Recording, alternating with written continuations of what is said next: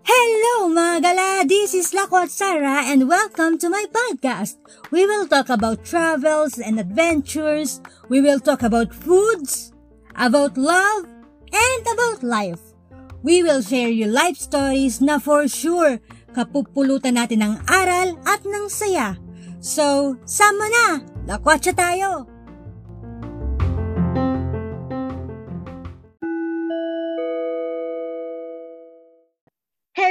Gala, welcome back to Lakwatsara. And kamusta na ba kayo?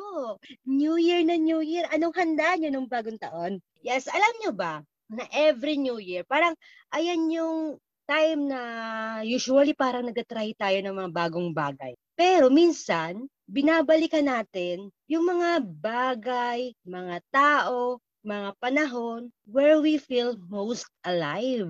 Buhay na buhay tayo. Happy. Kaya naman, even though na sanay ka na dun sa mga nararanasan mo ngayon, madami ka lang nakilalang friends, pero there's a part of you na missing.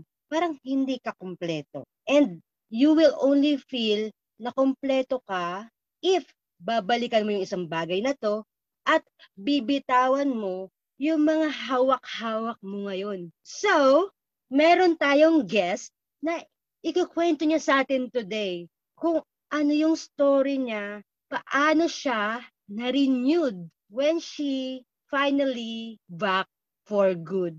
And please welcome Miss D, Ate D! Hello, how are you? Hi! Hi, Sara! It's nice hello, to be Ate here. Ayan, yes, finally you are here. Yes, finally natuloy ang ating kwentuhan. Lakwatsara session. Yes. Oo, ayan. So hello sa mga listeners. Hi. Bago ang lahat, like what I always say to my guests, ipakilala mo naman kung sino si Diana Espinosa sa mga galang nakikinig ngayon. Okay. So, ayan. So, okay. Nahiya. Okay. So, you call me, diba, Diane. Pero ang real name ko kasi is Diana. So, ayan. Diana Espinosa. Ayan. And, ayun, graduate ako ng BS Accountancy at University of Luzon. And when I was in the Philippines, nasa Pilipinas na pala ako. Ayun. Bago ako pumunta ng Italy. So, I work sa law office, ayan, sa Globe Telecom, sa call center, and ayun, sa San Miguel Corporation, dami. Mga office works. Oo. And yung pinaka-last talaga, at nagtagal ako doon is naging teacher ako sa isang private school. Ayun. So, ayun, mga preschoolers yung mga tinuturuan ko. So, ayun, and then after that, pumunta ng Italy to work. Ayun. Ano kakatagal dito sa Italy, ate? 10 years. 10 years ako sa Italy. O, diba? Tagal. Oo. Yun lang po. And you have two wonderful kids. Yeah, I forgot my two beautiful kids. Ayan. Yes. Na yung isa is 14 years old. Okay. And her name is Laura. Ayan, oo, Laura dyan sa Italy. Ayun, yun ang pronunciation. And yung isa is Sofia. Ayan, Sofia, she's 2 years old. Ayun. Kitang-kita namin yung paglaki ni Sofia dito dahil dito siya pinanganak. Oo, yung youngest ko dyan pinanganak. Nami-miss na din niya namin siya. Oo, ang kanyang kakulitan. Ayan. We will dig into your story about dyan sa pagpunta mo sa Pilipinas, no? Okay. Pero, bago ang lahat, mag-usap muna tayo. What was your life dito sa Italy? Okay. Ano ba yung madrama bang life o yung masayang life? Just whatever you want. Okay. So, okay. To start with, syempre, pagpunta dyan sa Italy, no? Syempre, kinakapa ko pa lahat, no? So, walang alam. Siyempre, hindi ko alam yung salita ng, ng mga Italians. I don't know the Italian language. So, ayun. And yung karaniwan na trabaho natin dyan ng mga Pilipino, di ba, na hindi nag-graduate dyan sa Italy. So, ano yon, di ba? House cleaning, babysitting, or tutor, no? Pero syempre, English lang yun dapat, di ba? Yes. So, yung first work ko is, nag-part-time cleaning ako. And ang naalala ko is nag-substitute ako sa isang kasi doon naman nag-i-start. Nag-i-start, yes. Oo. Para magkaroon ka ng final work mo. Yes, oo. So yun yung parang OJT, di ba? So nag-sub ako. So naalala ko noon, hindi ko alam ang Italian. Masaya ako kapag yung employer is nakakapag-English. Kasi ayun, nakakapag-intindihan kami. Pero kapag hindi naman, so maluka-luka ako kasi hindi ko talaga naiintindihan ng Italian, no? Though, pag aanuhin mo, akala ko minsan naiintindihan ko na kasi yung mga words parang malapit-lapit sa Spanish, parang gano'n, di ba? Yes, naman, Tagalog, di ba? Oo, parang sounds ganyan, like Tagalog. Pero hindi pala. So, naalala ko, kwento ko sa iyo, Sara, no? Naalala ko nung nagsasubstitute ako, yung isa kasi, professor siya, yung employer noon, no? Naalala ko nun sa Porta Romana yun, no? So, yung babae, nakapag-English siya. Pero yung babae kasi, professor siya. So, umaalis siya noon, no? So, basically, ang naiiwan doon, yung asawa niyang doktor na Italian, lang siya, Italian speaking, no?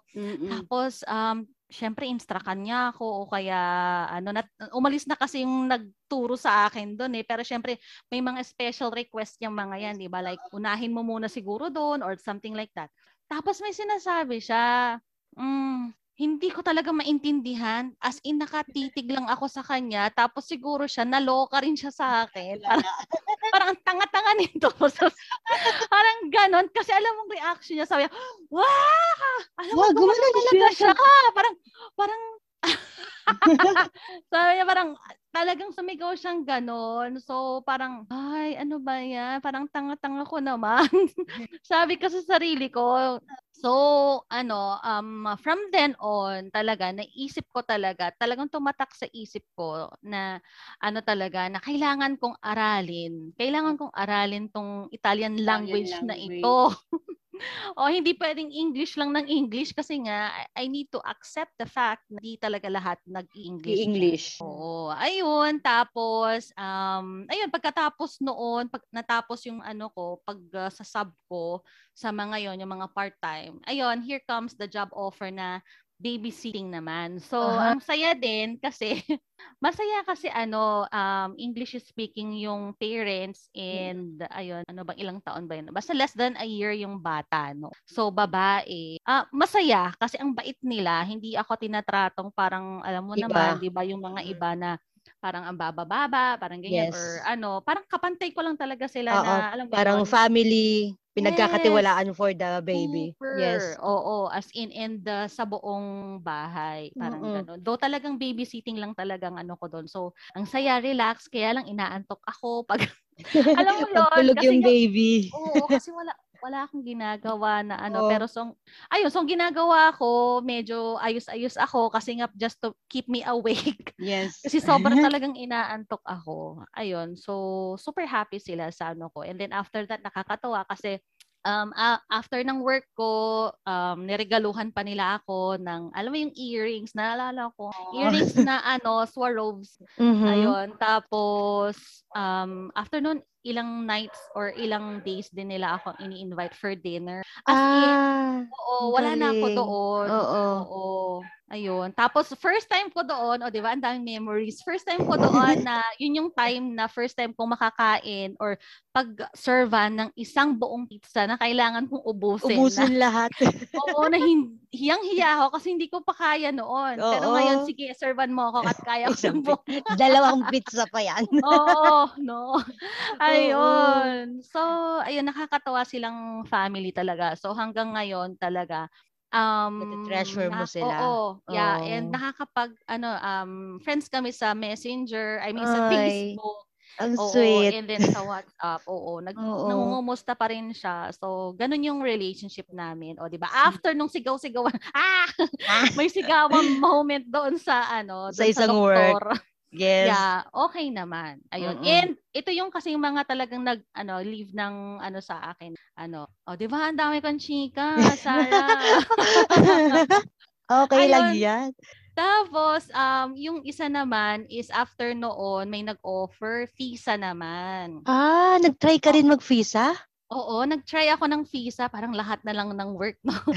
Nag-try ako ng visa, tapos, pero hindi ako nagtagal doon kasi ang weird ng employer. Ang weird ng employer and ibang-iba yung ugali. So, in short, bakit ibang-iba? Kasi dumating sa point na parang alam mo yung hindi ka comfortable pag nandyan siya. Oo.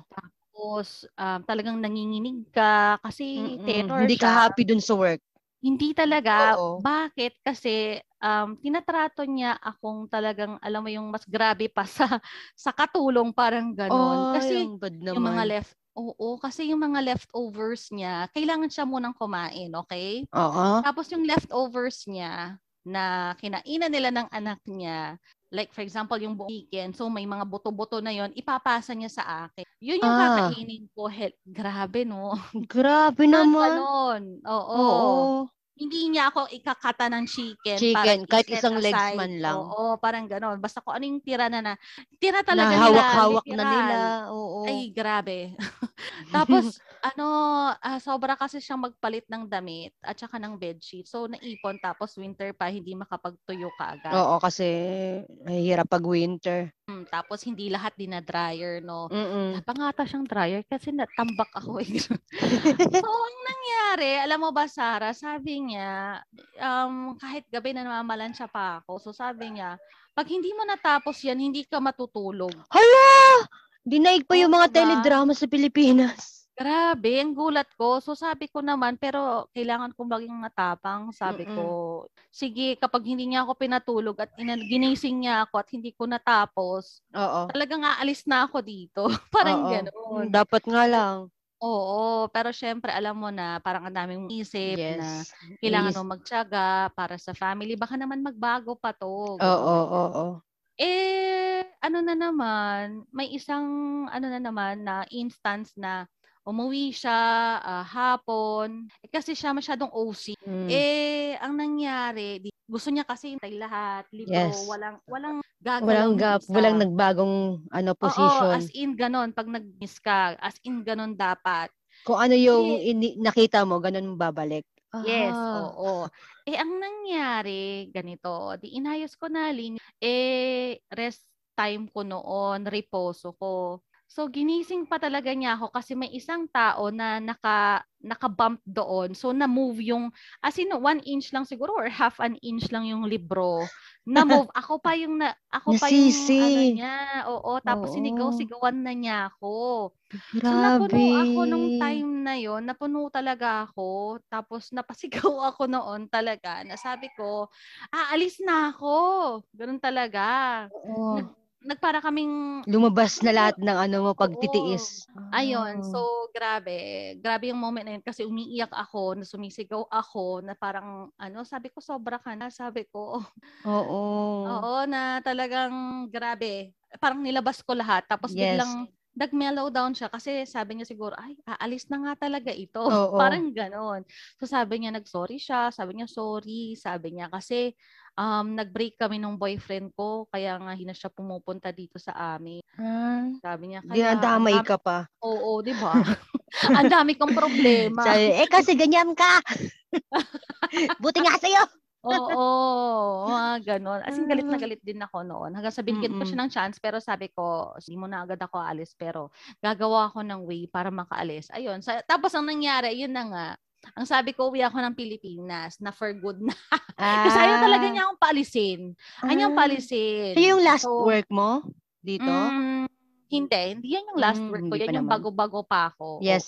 After nung babysitting. Like, ang alam ko, 1 year pa lang ata ako dyan noon or siguro baka 2 years na ako dyan. Ayun, tapos pagkatapos noon, ayun, aral-aral na ng Italian language. Ako naman ibang yun. Mabait naman na nung pagkatapos noon. Pagkatapos talaga na mga pangit dating experiences sa work. Sa dulo, makikita din natin yung work for us. Yung mabait na amo, yung sweldong mataas, yung hindi ganun kapagod. Diba? Oo, correct. Oo. So, ano naman talaga, kailangan ko lang talagang i-accept siguro or mapagdaanan yung mga yon para mas maging matibay ako, yung puso ko, yung isip ko sa lahat, diba? So, welcome to the world. Yun nga talaga, diba? Pampag-grow mo kasi bago ka pa lang din dito nun sa Italy, diba? Pero ang galing ate, mula Pilipinas, tapos dito sa Italy, nakaya mo mag-jump ng different work. Di ba? Kunyari, from office, naging teacher ka. Tapos from teacher, pagpunta mo sa Italy, nag-try ka mag-house cleaning, babysitting, tapos na-try mo pa mag-visa. Para ang galing mo mag-adjust sa mga bagay-bagay. Ano siguro, hindi ko din alam, no? Hindi ko napansin na kung magaling ako mag-adjust or what, no? Pero, isa lang kasi yung iniisip ko noon, bakit ako nandito? I need to provide for my family. I need to provide for my daughter. Yes. Ayun. Oo. Yun lang talaga. Yun. So, yun yung nagpupush sa akin. Kaya kahit ang hirap, sabi ko, tatanggapin ko to, legal naman to eh, di ba? Yes, oo. So, super psycho ang ginagawa ko sa aking isip. Yes. Oo. Para maging ano ako, para hindi ako maloka. Parang ganun. Sa mga pangyayari. Ayun. And syempre, parang nakakayanan mo lahat ng mga pangyayari dito sa Italy kasi may nakilala kang friends, nakilala kang family, may nakilala kang kinilig. Ay. Diba? May mga nakilala kang tao na parang nandyan sa tabi mo even though kahit mag-isa ka feel mo, mag-isa ka dito. Is tinulungan ka to conquer this journey. Yun. Ano yung mga namimiss sa taong to? Lalo na sa amin. Ay. Oh well, yung sa mga ano naman din, no? Yan sa mga nakilala ng mga Filipino community or mga Filipino friends and kayo, 'di ba? Na tinuring kong kapamilya, no? Hindi rin tinuruan din ako ni Lord dyan kasi may mga na-meet din ako na talaga na I don't know, pero ang feeling ko talaga parang parang ginamit ka lang, parang parang ganon, no? Inaalis niya yung trust mo sa tao. Parang kaya nagkaroon ako ng trust issues after kong na-meet yung certain people na yon. So medyo nag-iba din yung ko noon na I need to be strong, I need to be like this pag kaharap ko yung mga ibang tao so that makita nila na yung hindi nila makita yung totoong alam mo yung may mga ganun eh. Siguro kapag talagang naapektuhan ka talaga sa mga pangyayari sa buhay mo. So, nag-iiba talaga yung parang personality mo. Siguro, naglalagay ka ng wall. Yeah, oo. Hindi ka ba nagtataka yung personality ko ngayon at saka dati? I don't know. Yes. We will talk about it later. Yeah. Oh, sige, we'll talk about it later. Ayan. So, diba? Ayun, namimiss ko. Oo, nakakamiss. Kasi syempre, diba, kayo yung parati kong sabihin mo ng kasama, yung mga may mga close friends din ako dyan na alam nila yung buhay ko, hindi man lahat, di ba? I mean, hindi kasi ako ganun ka-open dati. I tend to keep to myself na lang na kung sakaling may problema, kaya ko tong mag-isa.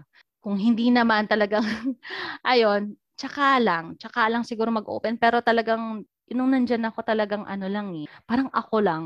Parang more lang. Onto yourself. Yes. Oo, kasi kinaya mo lahat mag-isa. Oo, parang nahihiya kasi akong tumulong sa ibang tao. Siguro pag talagang super pilit lang sila or kayo. Kapag talagang, siguro mag-o-open ka, if i-ask ka ng question, if i-invite ka sa mga bahay, parang ganun yung naging excite mo dito. Oo, tapos kung maglelend ng help, ganyan. Yes. Oh, that's the only time na okay, sige, pag kinulit nyo ako. Brinake mo yung wall na yon kasi nakulitan ka. Tama na, parang gano'n. O sige, go na. Sige, siguro kailangan ko ng talaga ng tulong. Parang mga gano'n sa iba't ibang bagay. Ayun. Yes. And yun, from people, what about the things na namimiss mo dito sa Italy? Like yung food. Namimiss ko yung namimiss ko lahat. Ibang-iba ba? Kahit may mga Italian restaurants dyan?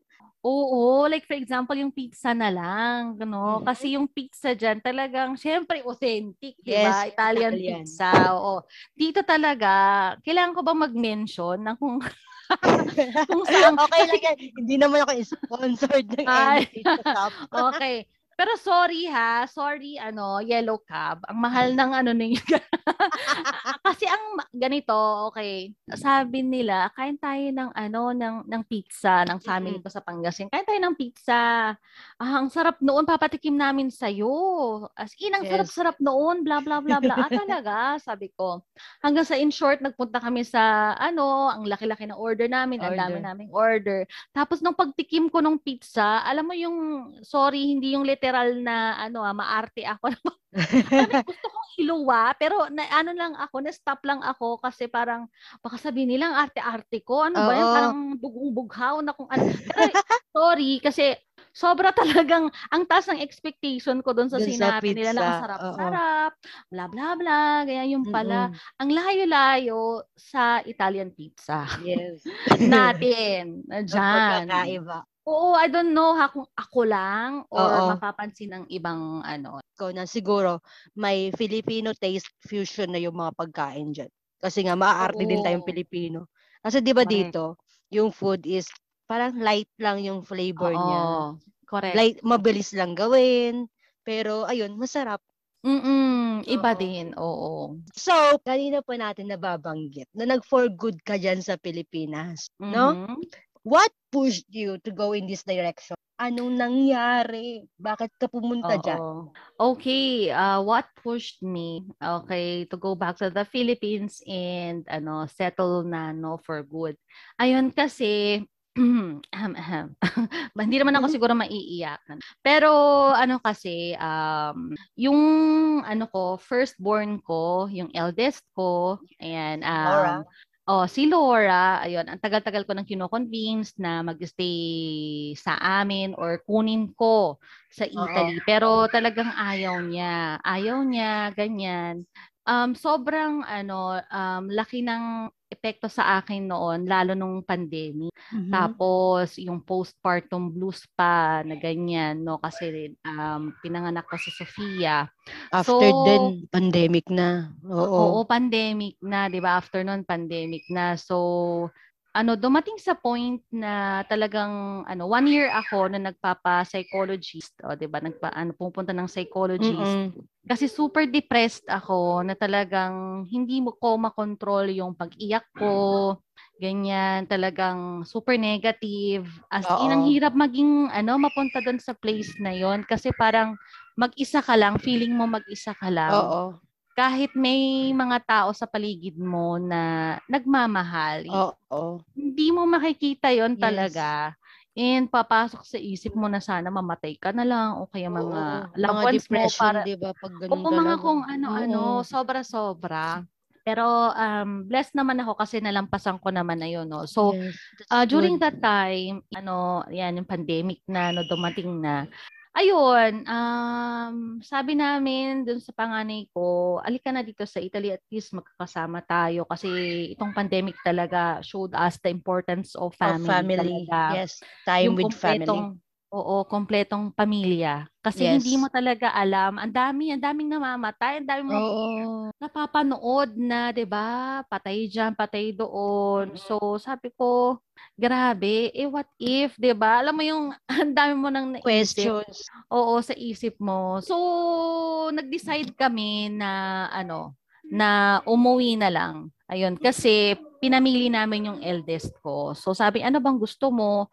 Pumunta dito sa Italy or kaming umuwi dyan for good. Pero before noon, alam mo, pinapakita namin sa kanila yung mga places talaga dyan. Talagang nag-video call kami. Para pinapakita na, maganda dito. Para sila, encourage na pumunta. Talaga, ang dami dito. Pwede kang magkaroon ng aso, pwede mong i-walk dyan sa park, merong dog park, kasi mahilig siya sa aso eh. So, magkakaroon ka ng isang room dito, alam mo yun.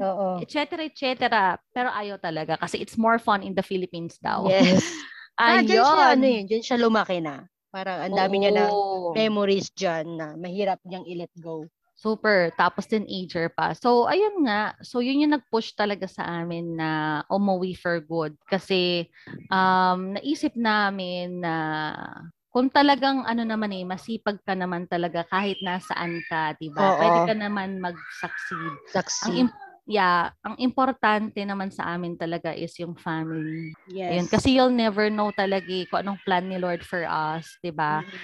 Ayun, so why not maximize mo yung ano, yung family bonding, family time. Ayun. Saka ang tagal mo hindi nakasama yung ano mo, panganay mo, di ba?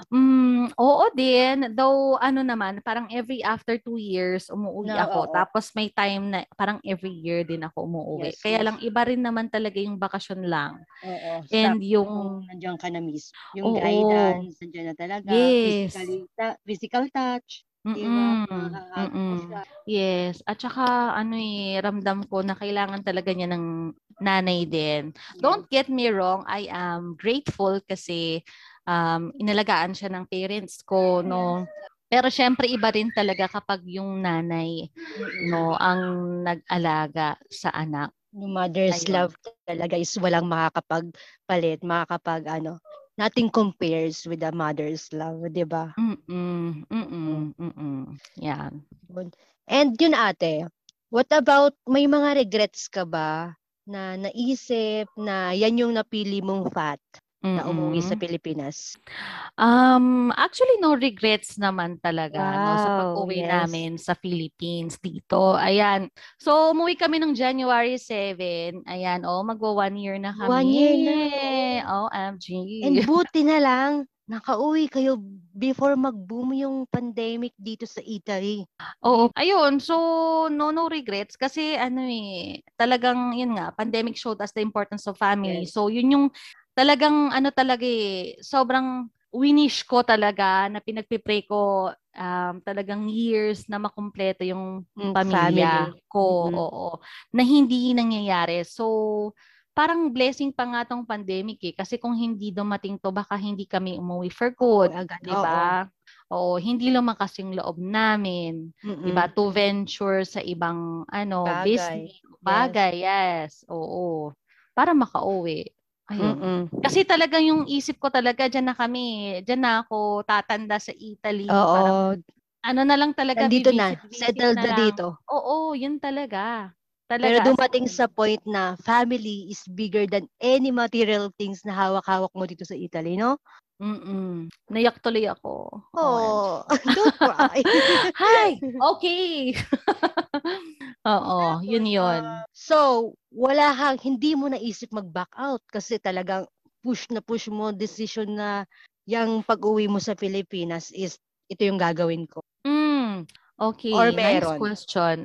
Siguro hindi siya 100% na parang okay, back out na lang kaya. Pero siguro ano, human nature, I don't know. Na consider mo rin. O parang naisip ko lang na kakayanin kaya talaga ba namin na kapag nasa Pilipinas kami na syempre, 'di ba? You're going to start all over again, 'di ba? Yes. So, bago lahat, nasanay ka sa transportation na ganito, nasanay ka sa pagkain na ganito, nasanay ka sa ano, sa mga taong ganito na nire-respect yung privacy mo, 'di ba? Yung mga ganun ba? Syempre iba sa Pilipinas eh. Yes, madaming marites diyan. Ay. Hello, mga marites. Oo, mga ganun at kung ano-ano pa. Ayun. So, parang meron katiting na, ay, kayang-kaya ko ba to? Pero hindi yun nag-push para mag-back out ka. Hindi. Malakas yung kapit ni Laura. Yeah! Super! Yes. Oo. And yun, since, yun nga, parang naisip mo yung mga bagay na yan. Sino pa, bukod kay Laura, yung mga nag-push sa'yo na pasukin yung new venture na to, yung mga sumuporta sa'yo, let's give thanks to them. Ayun, no, ako, thank you so much sa parents ko, no, sa parents ko na nag-support din talaga na umuwi kami. Kasi prayer talaga lalo ng mother ko, no, na umuwi talaga ako for good. Answered prayers. Yeah. Clingy, napaka-clingy ng aking mga magulang. Oo. So, they supported us. Ayun, and kayo, actually, 'di ba? Nandiyan lang naman kayo to support us. So, malaking bagay yon na makikita mo sa paligid mo na, di ba? And also, some of my friends na close, na nakakaalam nga na uuwi kami. So, ayun, nakakatuwa na they supported us na, ayun, sige, go, masaya kayo dyan, okay, makukompleto na kayo, support namin kayo. Anong pwede naming maitulong? Like you, thank you for the balikbayan boxes. Ay.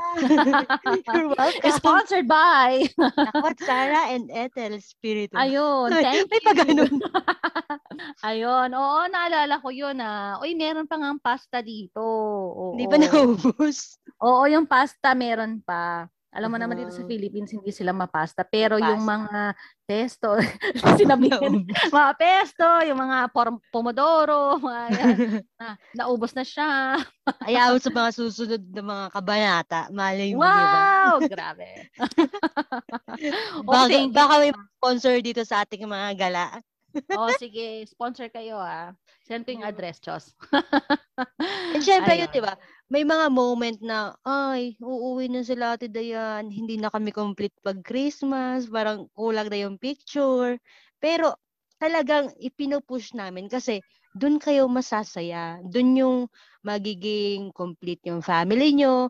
Doon mo mas mapifeel na, ay, finally, kasama kong mag-guide ko yung anak ko, yung mga anak ko together, magkakaroon sila ng time para magkakilala, di ba? And yun, makakasama mo yung mga parents nyo ni Kuya. Exactly. Oo. So, ayun, nakakatuwa na may sumusuporta talaga. Diba? Ibang-iba eh. Kaysa yung may marinig ka, bakit kayo umuwi? Maganda diba? Na dito. Mas masaya dito. Walang mangyayari sa inyo sa Pilipinas. Diba? Wala kami narinig na ganon. Wala kami narinig na ganon. Pero may, siguro may some of my close friends lang. Kunti lang naman sila na parang, hindi na tayo magkakasama. Parang nakakalungkot. Sure ba kayo? Uwi na. Parang ganon. Pero wala yung talagang negative na vibe. Kasi di ba, pag magsasabi ka dito sa mga ibang tao na magpo-for good na ako sa Pilipinas, hala, bakit? Ang ganda-ganda ng work mo dito, wala kang work doon. Tapos, paano na yan? Dito, meron kang pension. Pagtanda mo, mas malaki kaysa sa Pilipinas, di ba? Parang more on naiisip nila yung mga material things na yung makakapagpasaya sa atin, di ba? Pero yun nga, thankfully na sa part mo, walang negatron. Diba? Oo, siguro kung meron man, no, yung mga medyo matatanda dyan. Pero hindi ko na-entertain. Kasi siguro dahil mas marami yung nagpo-push talaga na nag-support sa, sa decision namin. Oo. So, at saka, thankful kami sa mga taong yun. Oo, at saka inyo, yung feeling ko, yung mga nagsasabi lang naman ng mga bagay na yun is yung mga taong hindi ka kakilala. Yeah, siguro. Yung hindi talaga kakilala talaga na nila alam ako, na talagang ano yung desire ng heart mo, di ba? Oo. Of all these things na nangyari, what is the moment na nasabi mo na talaga sa sarili mo? Kasi di ba, syempre may mga nag-encourage sa'yo, nag-support sa'yo na sige umuwi ka. Meron ding iba na wag ka munang umuwi. Pero ikaw sa sarili mo, kailan mo nasabi na this is the right thing to do? Ito talaga yung kailangan kong gawin. Kailan? Siguro nung syempre katulad nga nung sinabi ko kanina no, hindi ka naman, pandemic no, pero hindi naman kami pwedeng umuwi ng basta umuwi na lang. Oo. So nung nandyan ako, we already started a business, a new venture. Ayun, na nagpalakas din ng loob sa amin. Yes. So hiningi talaga namin yon kay Lord. Through prayer talaga ya. So, yun yung binigay niya. And, ayun, sobrang nakatulong sa amin. Kasi, hindi lang, of course, aside from the financial rewards na nakuha doon, di ba? Meron talaga yung, na nag-improve yung interpersonal skills ko and relationship ko with other people. Or not, you will not be my guest today, di ba? Yeah! Correct! Correct na correct. Oo, baka siguro pag ko sakali, baka i-turn down ko. So, sobrang hiya ko. Oo. Pero ganun. Yun, di ba? Blessing in disguise. And nakakatuwa na yung new venture na yun, yung door na yan, nag-open siya before ka mag-finally umuwi sa Pilipinas. Na-experience mo muna siya dito na, oo nga, parang mas maganda yung benefits nito if nandun ako sa Pilipinas. Diba? Correct. Oo, yung hawak mo yung time mo. Oo, hawak mo yung time mo and na-enjoy mo talaga yung gusto ko na makasama yung mga anak ko na kompleto kami. Yes. Ayun. And can you please elaborate yung new venture na yan sa mga gala natin? Yeah. So, it's it's Nu Skin business, Sara, yes. No? Mga gala. Mga pampakinis ng mukha, pampaputi ng ngiti. Oo. It's a social media-based business talaga. So, nakakatawa kasi katulad nitong pandemic, di ba? Alam mo na, mas less contact is better talaga. Yes. Diba? So, itong nakakatawa kasi I'm doing this business online. Ayun. So, yung mga clients ko, diba, yung mga clients ko like sa US, yung mga friends ko, relatives ko, sa Japan, sa New Zealand, sa Germany. All around the world. Oo. So, it's open to 56 countries, guys. Mga kagala, ayun. So, yun ang nakakatawa. And, ayun, hawak mo yung time mo. So, it's up to you, di ba? You can start part-time, di ba? Kung meron ka, nakakatawa kasi dito talaga, mga professionals yung mga kasama ko din, ganyan. So, may mga students, may mga OFW na kapwa ko dati, no, may mga doctors, may mga lawyer, may partner akong lawyer. And may mga artista teachers, pa. Oo, totoo, artista. So, nakasama dito sa team. Though hindi ko siya mismong partner, pero sideline partner ko siya. Ayon. So, may economist, dentist, sa IT, BPO, etc. Sino ka man. Kung ano ka man, sino ka man, open na open to business na to, diba? Oo. So, yun ang nakakatawa kasi, hindi big deal kung anong age mo, kung anong gender mo, kung anong natapos mo. As long as may pangarap ka talaga, you are really welcome here. Hindi ka tulad yung iba, diba? For example, mag-apply ka ng trabaho, uy, gusto ko dyan. Diba? Ay, ano bang natapos mo, diba? Kaya naman, may tattoo ka lang, hindi ka pwede kasi may tattoo ka. Oo, diba? O for example, diba? O gay ka o kaya lesbian ka or hindi ka pwede dito. Yes. Pero dito talaga as in welcome. Kahit walang discrimination. Yes, no discrimination as long as you have dreams that you want to fulfill and to attain, 'di ba? Ayun, you are really welcome here. Yun. Siyempre, dapat maganda ang internet connection, di ba? Oo.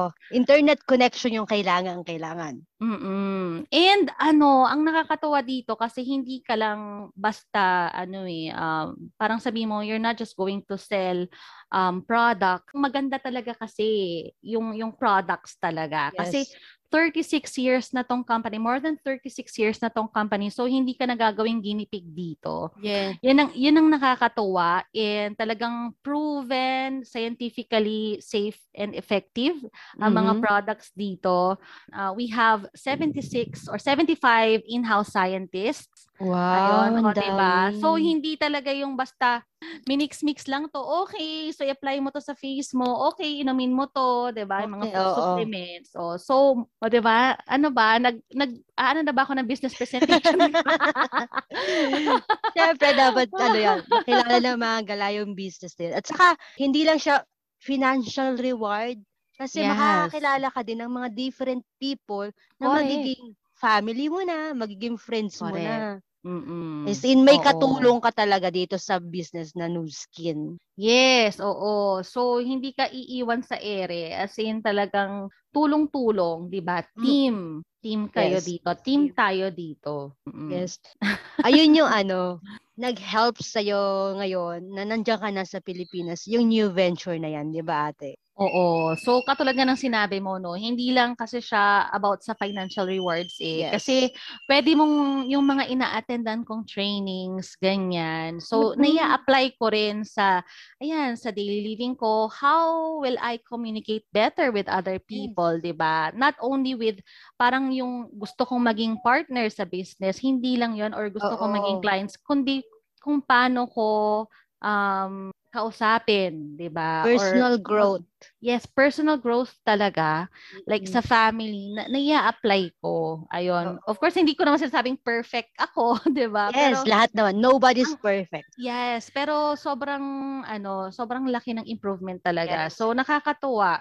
Nakakatuwa talaga kasi ano, yun nga eh the only permanent in this world is ano change talaga. Mm-mm. Pero I just ano ayun took that challenge na talagang yung pagbabagong yun, 'di ba?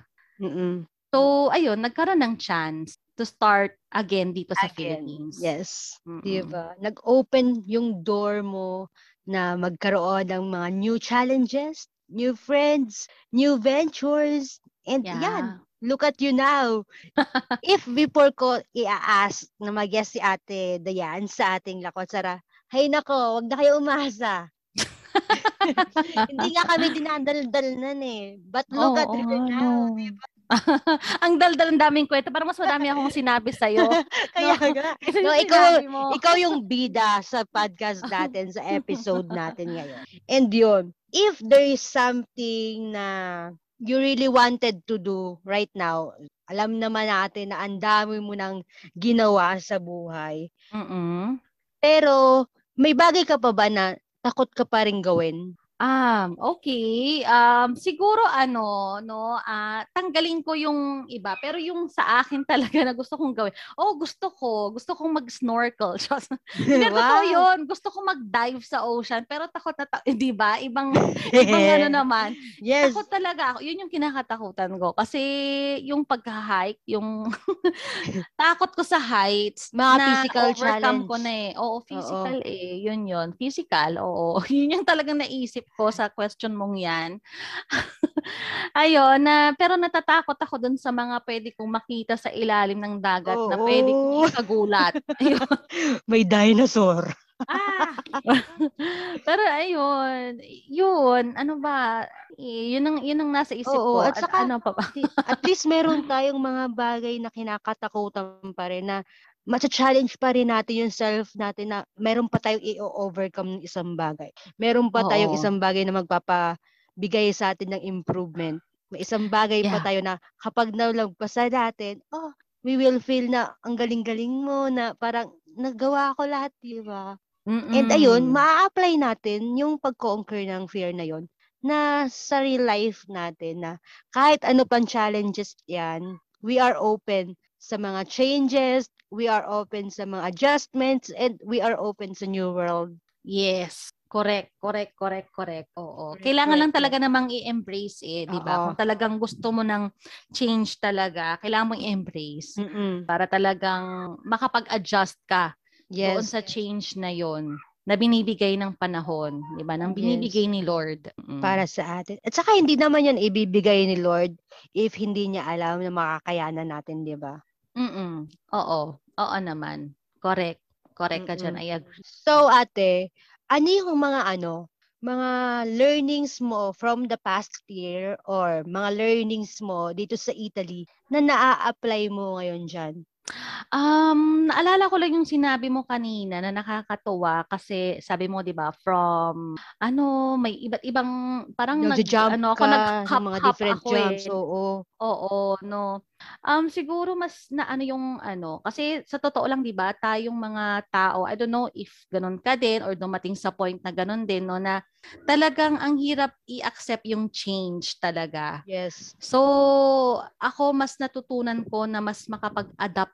Hindi naman kaagad-agad na as in isang snap lang ng change. Slowly ma-adapt tayo. Pero na-accept ko talaga na the only permanent in this world is change talaga na it's really inevitable or it's unavoidable ang change. So, kailangan ko talagang i-accept yon na okay, anytime from now, pwedeng magkaroon ng change. Dapat ready ako na makapag-adjust na i-accept ko. Yun. So, ayun, nakakatuwa lang kasi na-accept ko na yung ganun. So, kapag may pag may change talaga, may chance parati.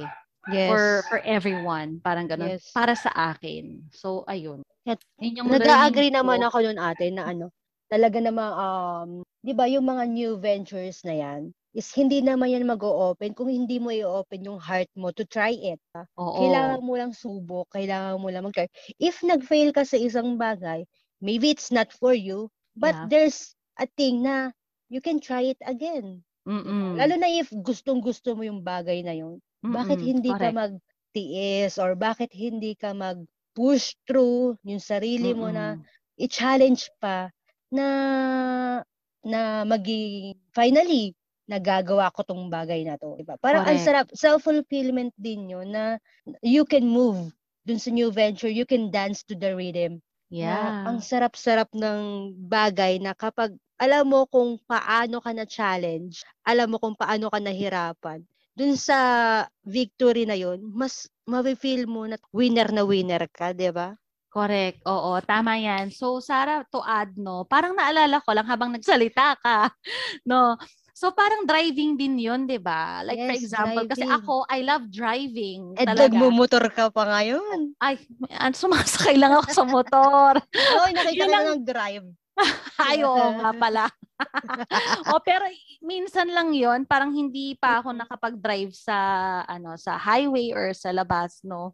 Parang sa isang space lang 'yon. Parang nakapag-drive na nga ng motor, pero iba yung yung four wheels talaga na driving kasi hindi naman actually lahat malakas din ang loob, 'di ba, na mag-drive. Iba gustong-gusto nila pero hindi ganoon kalakas siguro yung gusto nila, yung eagerness, urge, yung eagerness na matuto, kaya siguro hindi rin nila maipush. So parang ganun din sa driving. Ako super duper gusto ko. So naalala ko lang kahit hindi ko pa alam noon, ang ginagawa ko, tanong lang ako ng tanong sa father ko, nagpapaturok doon sa pinsan ko, o kaya every time na mag-drive yung father ko, tinitignan ko yung paa.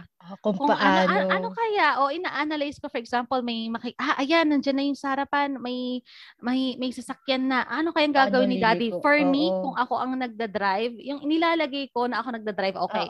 So, ipe-press ko yung brakes, okay. So, ayan, yung clutch, okay. Mamaya, yung gas, okay. Ilalagay ko, maglo-lower ako ng gear. Mga ganon. So, ina-analyze ko na harap kasi gusto ko. Gusto kong matuto. So, yun. Parang ganun din, di ba? Sa life din, di ba? Kahit patuloy ka nag-fail o kaya may mga hindi ka pa bihasa. Oo, di ba? So, aralin mo lang kasi lahat naman learnable eh. Once na willing ka, di ba? Agree ka ba doon? Yes, once willing. Tamang-tama yan. Ayan yung laging pinapaulit-ulit saan sabihin. Speaking of driving, kasi ngayon, parang language barrier, no? So, parang, ayun yung takot ko sa, baka hindi ako pumasa kasi hindi ko naiintindihan yung mga words kasi mas malalim na yung terminologies nun. But, yun nga, sabi, kailangan mo lang aralin. Ayun lang yung solution. Kailangan lang natin mag-aral para at least magawa natin yung mga bagay. Kasi pag hindi natin in-open yung sarili natin na kailangan mong gustuhan mo din yung bagay na yun muna na para magawa mo. Oo.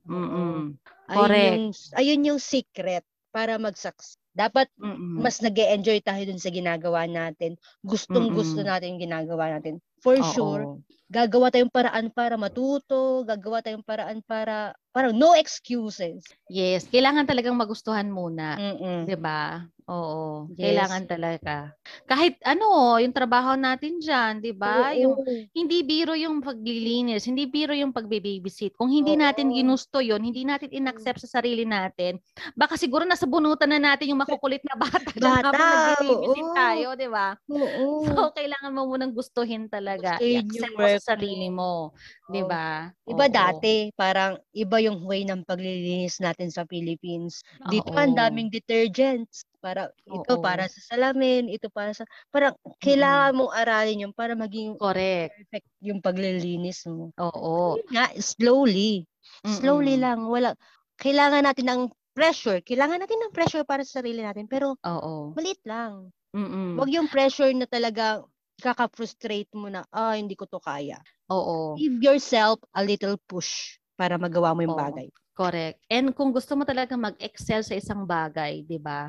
Siyempre, i-goal mo yon. Like, for example, ako, sabi ko, hindi ako payag. Sabi ko, bakit sila? Ang per hour nila is ganito. Nung nag-start pa lang ako, bakit ako parang ganito lang? So, ang nirarason ng employer, kasi hindi mo pala mag-Italian, wala ka pang papel, kasi wala pang papel nung una. Tapos, hindi mo pa alam lahat ang gawain. So, pinush ko yung sarili ko talaga na aralin lahat, na hindi lang basta aralin, mag-excel ako para I can sell myself. Okay? So, ganito ang gusto kong presyo. Okay? Kung hindi, yabang. Gano'n naman talaga eh. Diba, gano'n naman talaga, kahit saan naman, diba? So, ito yung kaya kong gawin, okay? So, diba? Pero kung ako, nagsettle ako sa, okay na yan, basta makalinis lang. May trabaho, okay lang, kahit basta makapag-alaga lang, kahit hindi ko naturuan yan ng ano, basta maglaro siya dyan, habang ano, diba? Pero, inaral ko, in-apply ko yung, ano, yung pagtuturo ko dito noon. So, nagustuhan nila. So, anong ginawa, diba? Ni-refer ako sa mga iba't iba pang employers and tumaas yung ano, yung credentials ko, yung rate ko. Nadagdagan. So ano, nasa atin talaga 'yon kung gusto natin mag-excel sa isang bagay. O kahit nasaan tayo. Yes. And that's the thing na ma-advise natin sa mga gala. And yun, parang para mag-face ng new venture. Ayun yung mga kailangan, 'di ba?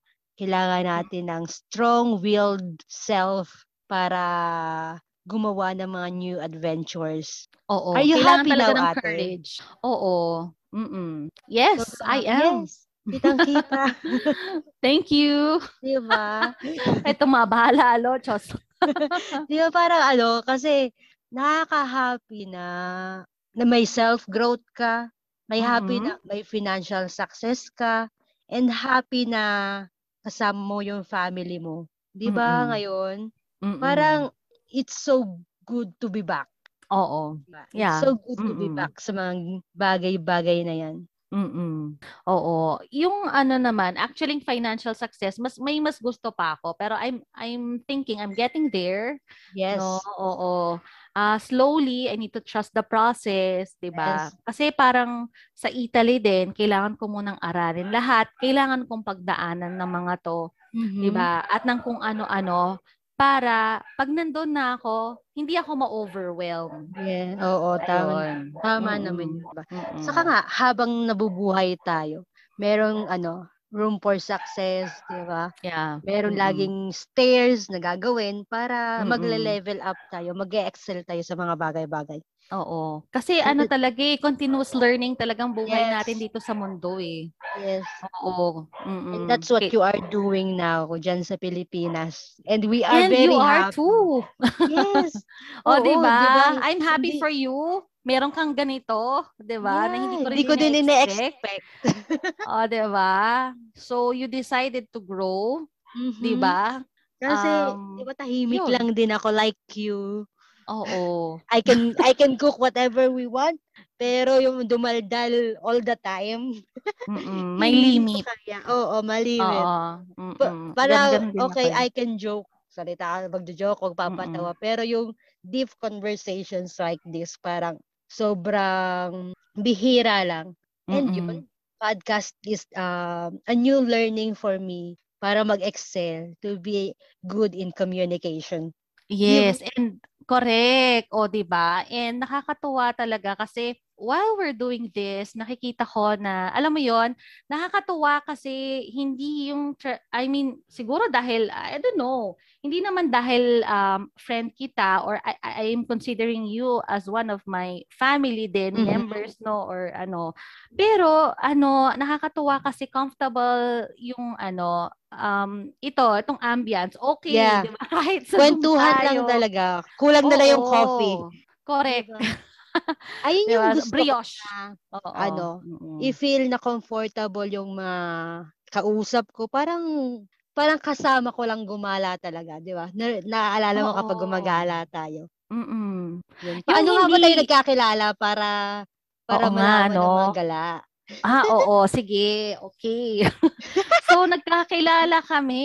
Ay, Pero please correct me if I'm wrong, ha. Hindi ko yung memory ko hindi ko masyado atang mapagkatiwalaan.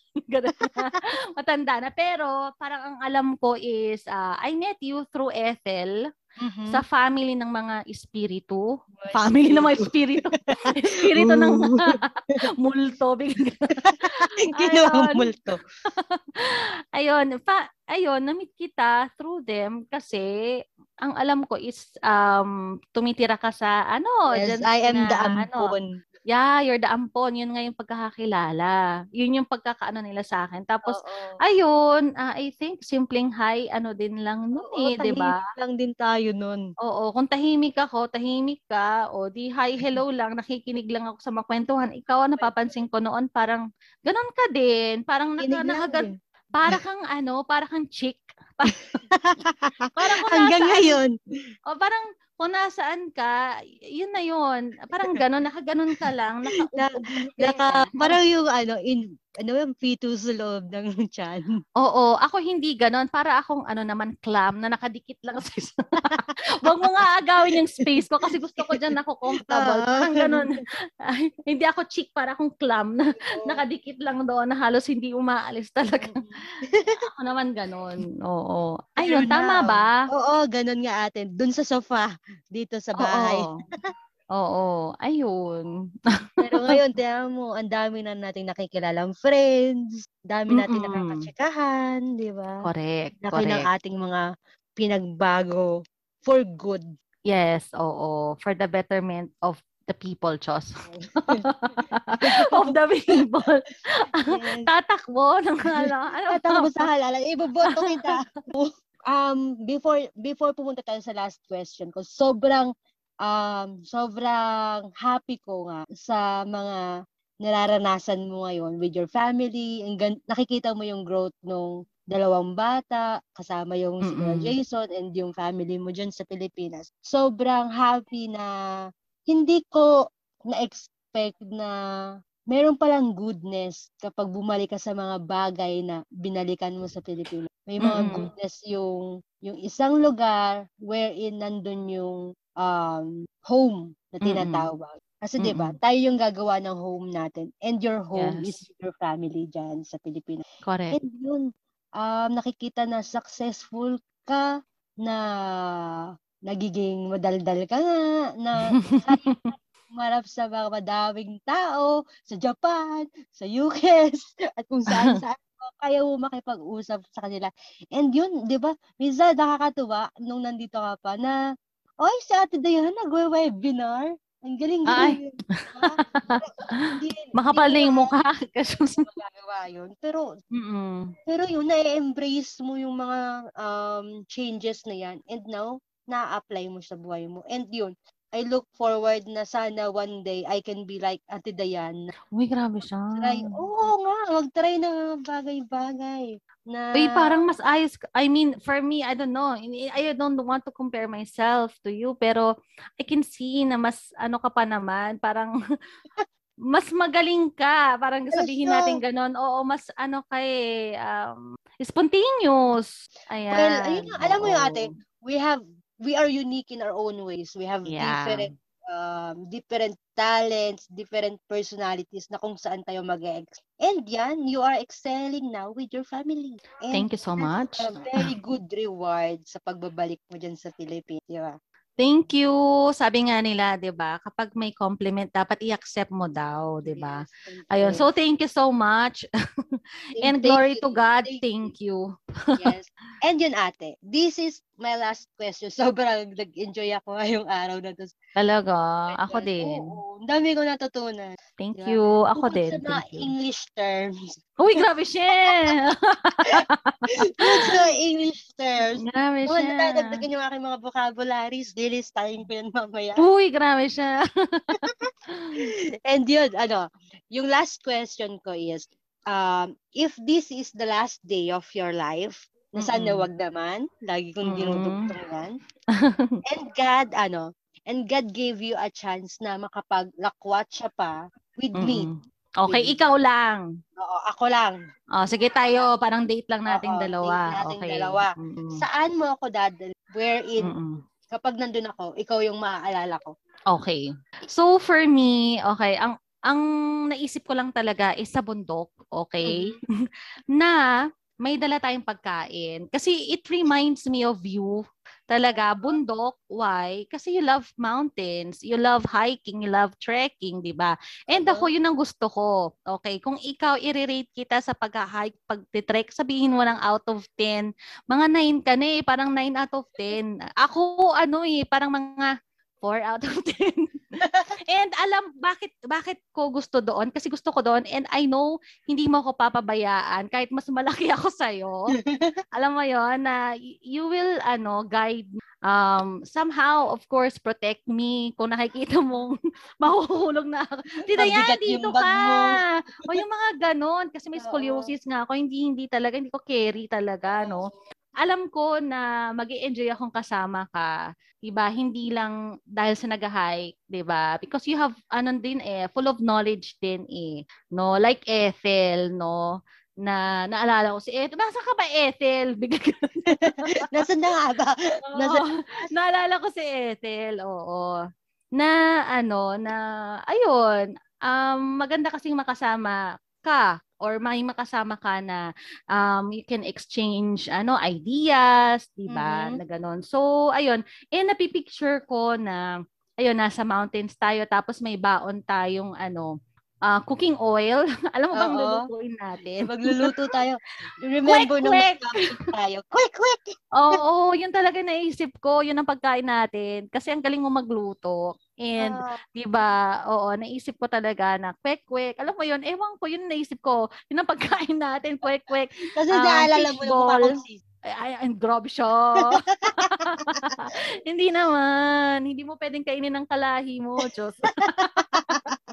Ayun, so quick, fish balls, yung mga squid balls, yung mga, alam mo yung mga parang pika-pika. Kasi di ba usually yung mga pika-pika na yan, kinakain mo yun over a conversation, di ba? Yes. O, di ba? So, magchichikahan lang tayo na magchichikahan. Ano ba, magdadramahan ba tayo dito? Nagiging emo. Ayun, di ba? While enjoying the view, di ba? So, yun talaga yung naisip ko. Yun. Ganda. Unique. Very unique. At saka, nakakatuwa na kahit nasa bundok tayo, naisip mo talaga yung pagkain. Dahil, siya madadatay ng burner, ha? At saka hindi tayo pwede kasi magutom. Alam tayong dalawa. Lagi tayo knowing you. Baka mabad trip ka. Paggutom, bad trip. Paggutom, kailangan, parang ako din. Para tayo makakaakyat pag hindi kumain. So, naisip ko talaga yun. Kailangan may pagkain. At ewan ko, yun yung naisip ko talaga. Oo, Filipino food. Yes. Kasi ang galing mo magluto eh. Di ba kahit simple lang talaga, I don't know, siguro maybe symbolic. Kasi di ba, parang kakainin mo talaga yun. Na, parang chika-chika, pika-pika, parang gano'n. Ayun. Saka yun nga, alam mo, simpleng bagay lang yun, pero alam mo yung dating na, kasi gusto ko makapag-converse with Sara, makapag-usap with ideas. Parang napakasarap na intimate lang yung moment na walang ibang tao, walang chaos sa buong paligid na talagang magkakaroon lang tayo ng deep communication with each other. Kakatuwa. Yes. Turo mo ka mag-English. Uy, grabe siya. Magaling ka, Shop. Magaling ka kaya. Kinalo mo. And yun, ate, please invite everyone, lalong-lalo na dyan sa skin mo. Kung saan makikita yung nakapagpa-help sa'yo na ma-embrace yung new venture na kaya ko yung bagong kakaharapin kong pagsubok kasi may katulong ako with is yung Nu Skin. Ayun, so mga gala, I invite you to look at the business. Ayan, no? So, check it out. No commitments muna tayo. No commitments muna. So, of course, ayun, kailangan nyo lang talagang, makita yung business, diba? So, and after that, after you see the business, you can decide if you want to join or not, diba? So, I will respect that. Ayun. And, yun, ang importante nga talaga dito sa business na ito is we have goals, no? So, it's the same as I think pag nag-work kayo, 'di ba? Or nag-work tayo, 'di ba? So may goals tayo. Ba't ka ba pumapasok everyday sa work, 'di ba? Kasi gusto mo magkasweldo. Bakit? Of course you want to provide for your family. Pero what if there's'di ba? May vehicle. What if dumating yung pandemic? Yes, or yeah. Mm-mm. Or what if there's a vehicle na pwedeng maging parang Bugatti para, 'di ba, ma-reach mo yung goals mo ASAP. 'Di ba? Yes. Gusto mo bang i-grab 'yon, 'di ba? So, ayun. So I invite you to join Nu Skin. Ayan. So natutuwa talaga ako dito kasi ano, 'yun. Aside from the financial rewards, 'yun nga, nag-improve yung interpersonal skills ko and relationship ko with other people. So mas may mga namita kong mga ano, mga tao na tumutulong din sa akin to enrich yung ano, yung knowledge and yung ma-deepen pa din yung relationship ko kay Lord. Ayun. So, blessing yon talaga sa akin. So, ayun. Yun lang po. Yun lang. So, thank you so much sa mga gala. I hope nag-enjoy kayo sa aming session. Thank you so much, Sara. Thank you so much, Ate D. And yes, mga gala, for more information about the news, just go to the Facebook profile of Diana Espinosa para makikita nyo doon kung gaano or kung paano na-change ng Nu Skin yung kanyang life in the Philippines. Oo. So, yun mga gala, that is why we are very happy na nararamdaman natin yung mga bagay na to dito sa Italy. But there's something na hindi mako-compare ng Philippines sa life natin na kapag wala yun, sobrang kulang. Kaya, give yourself na bumalik sa Pilipinas para ma-fulfill yung mga missing in our life. And that is why, like Ate Diane, she felt the love, she felt the life when she back for good in the Philippines. Bye-bye mga gala! Magmamask tuwing lalabas. Naks, ang ganda nun. Bye! Bye! Thank you mga gala sa pakikinig. I hope nag-enjoy kayo sa episode natin ngayon. Kaya stay tuned every Wednesday at 12 p.m. Sama-sama tayo mag-lunch, magtawanan at magkwentuhan. Don't forget to click the follow button on Spotify para sa upcoming future gala natin. So, ingat! Lagi magmask tuwing lalabas. Sama na! Lakwatsa tayo!